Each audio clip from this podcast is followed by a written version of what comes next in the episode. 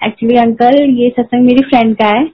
काफ़ी टाइम से मैं सोची थी कि ये सत्संग मैं सुनाऊं बट मैं उससे परमिशन लेना चाहती थी कि एक बार मैं उससे परमिशन ले लूँ कि मैं तेरा सत्संग सुना सकती हूँ। तो आज उसके वहाँ गणेश विसर्जन था तो मैं गई थी तो मैंने उससे बोला, मैंने कहा नू तेरा सत्संग जो है, ये काफ़ी मतलब गुरु जी की इतनी मेहर है उस पर तो मैंने कहा, मैं सुनाना चाहती हूँ मैं सुना दू? तो उसने कहा हाँ सुना दे। तो अंकल जी सत्संग इसके पाँच छह महीने पहले का है तब तो शायद मैं गुरु जी को अच्छी तरह से नहीं जानती थी।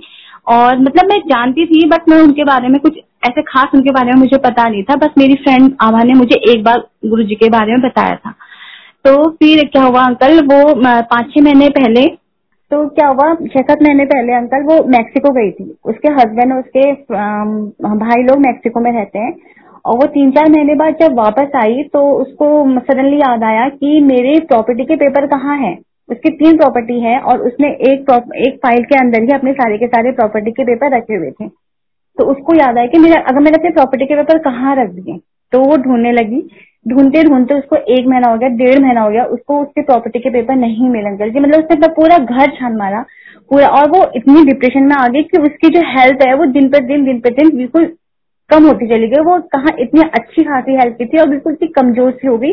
मतलब वो इतने डिप्रेशन में चली गई। डेढ़ दो महीना हो गया उसने अपना पूरा घर छान मारा अंकल जी उसको अपने वो प्रॉपर्टी के पेपर कहीं नहीं मिले, तीन प्रॉपर्टी के पेपर थे उसकी। उसे रिसेंटली भी एक अपना खरीदा था, उसकी भी उसी में थी। तो वो इतनी ज़्यादा डिप्रेशन में आ गई, इतनी ज़्यादा डिप्रेशन में आ गई। मैं कहा, मैं क्या हेल्प कर सकती कहीं शायद मैंने कहीं वो मैक्सिको जाते समय जो हम लोग वीज़ा वीज़ा लगाते, वहाँ तो मैंने गलती सबमिट नहीं कर दिया, वहाँ तो नहीं दे दिया। मैंने कहा, देख बहन, मुझे तो कुछ नहीं पता, अब तो पूरे घर में ढूंढ, हम लोग उससे पूरे घर में ढूंढा, कहीं भी उसके प्रॉपर्टी के पेपर नहीं मिले। दो तीन महीने बाद, शायद थर्सडे का दिन था, उसका मेरे पास कॉल आता है और वो खूब रोती है, खूब रोती है। तो मैंने कहा, मैं तो क्यों रो रही पहले मुझे बता। कहने लगी, पता है तुझे भी क्या हुआ? मैं क्या हुआ? कहने लगी, मुझको मेरे प्रॉपर्टी के पेपर मिल गए। मैं कहा, तुझे कैसे मिल गए? दो महीना हो गया, पूरे घर में तूने ढूंढ लिया, तुझे अभी कैसे प्रॉपर्टी के पेपर मिल गए? कहने लगी, मैं एक रूम है अंकल जी, वो रूम मतलब ऐसा है कि हर कोई उसी रूम में आके बैठता है, वो कॉमन सा रूम है उसका। तो उस रूम में उस एक टेबल है, जस्ट सोफे के जस्ट सामने उसका एक टेबल है। उस टेबल पे उसने पचास टाइम उस टेबल के अंदर गैराजों में प्रॉपर्टी के पेपर ढूंढ लिए थे, बट उसको वहाँ नहीं मिले। तो अभी वो रोते रोते बोल रही है कि अभी मैं सोफे में सोई थी कहती मैं इतनी वीक हो चुकी थी कि मैं उठ भी नहीं सकती थी। मेरे शरीर में बिल्कुल ताकत नहीं थी मतलब अपनी टेंशन के मारे उसने अपने हस्बैंड को भी नहीं बताया मैक्सिको में कि मेरे मेरे कहने प्रॉपर्टी के पेपर कहीं गुम हो चुके हैं। वो इतनी टेंशन में हो गई थी। तो बोलती रोते रोते कि तुझे पता है, अभी मैं सोफे में सोई थी तो मेरे सपनों में गुरुजी आए। मैं कहा, गुरुजी आए? मैं कहा, कौन गुरु जी कहने लगी, जिनका छतरपुर में बड़ा मंदिर है। मैंने कहा हाँ मैंने एक टाइम गुरु जी के बारे में सुना है, मेरी फ्रेंड ने मुझे बताया है। तो कहने लगी, मेरे सपने में गुरु जी आए और मुझसे बोलते हैं, उठ और इस टेबल पे देख, इसमें तेरे प्रॉपर्टी के पेपर है। कि झट से फिर मेरी आँख खुल गई।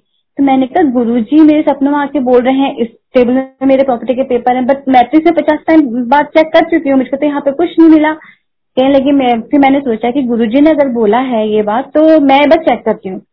तो अंकल जी वो बोलती, जिस मतलब मैंने पूरे सारे फ़ाइल निकाली, कि जिस फ़ाइल में मैं पचास टाइम ढूंढ चुकी थी संध्या, उसके अंदर मुझको मेरे सारे के सारे प्रॉपर्टी के पेपर मिल गए।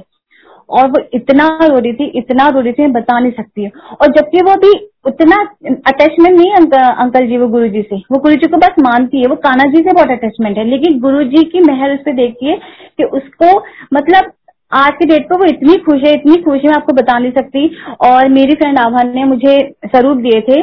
तो मैं अपने ऑफ़िस में रखने के लिए अपना स्वरूप ले गई थी। वो उसी दिन मेरे ऑफ़िस में आई। जिस दिन मैं ऑफ़िस में ले गई गुरु जी का स्वरूप, उसी दिन वो ऑफ़िस में आई और गुरु जी उसके घर पे भी हैं। मेरी फ्रेंड ने मुझको दिया था, मेरे उससे वो उनके घर में चले गया। तो सच में मतलब गुरु जी कब कहाँ कैसे चमत्कार कर सकते हैं ना? अंकल जी, कोई सोच भी नहीं सकता। और अभी एक अंतिम जी ने बोला था कि मुझको जिसने, जिसके थ्रू मुझे गुरुजी मिले हैं, मैं उनका बहुत बहुत थैंक्स बोलती हूँ। तो अंकल जी, मैं अपनी फ्रेंड आभा का बहुत ज़्यादा थैंक्स बोलती हूँ कि उसकी वजह से मुझे अंकल जी गुरु जी मिले मैं डेली जब गुरु जी का अरदास करती हूँ, सिर्फ़ आँखों में आँसू इसलिए होता है कि आप मेरी ज़िंदगी में आए हो, कि आपने मुझे इस काबिल समझा कि आपने अपने चरणों में मुझे लिया। क्योंकि अंकल जी, मैं उत्तराखंड से हूँ, उत्तराखंड में अभी गुरु जी को ऐसा कोई जानता नहीं है बट अब जितने मेरे अटैचमेंट में है, सब गुरु जी को जानते हैं। और अंकल, अभी आपको एक छोटे सी बात बताती हूँ। मैं सत्संग सुन रही थी मेरी फ्रेंड का व्हाट्सएप में मैसेज आता है, संध्या, देख, मेरी बेटी ने गुरु जी का स्वरूप बनाया। और अंकल जी, इतना स्वीट सा स्वरूप बनाया ना मतलब छोटी सी बच्ची है और पेंसिल से स्केच से इतना प्यारा स्वरूप बनाया ना मैं आपको। और क्यों?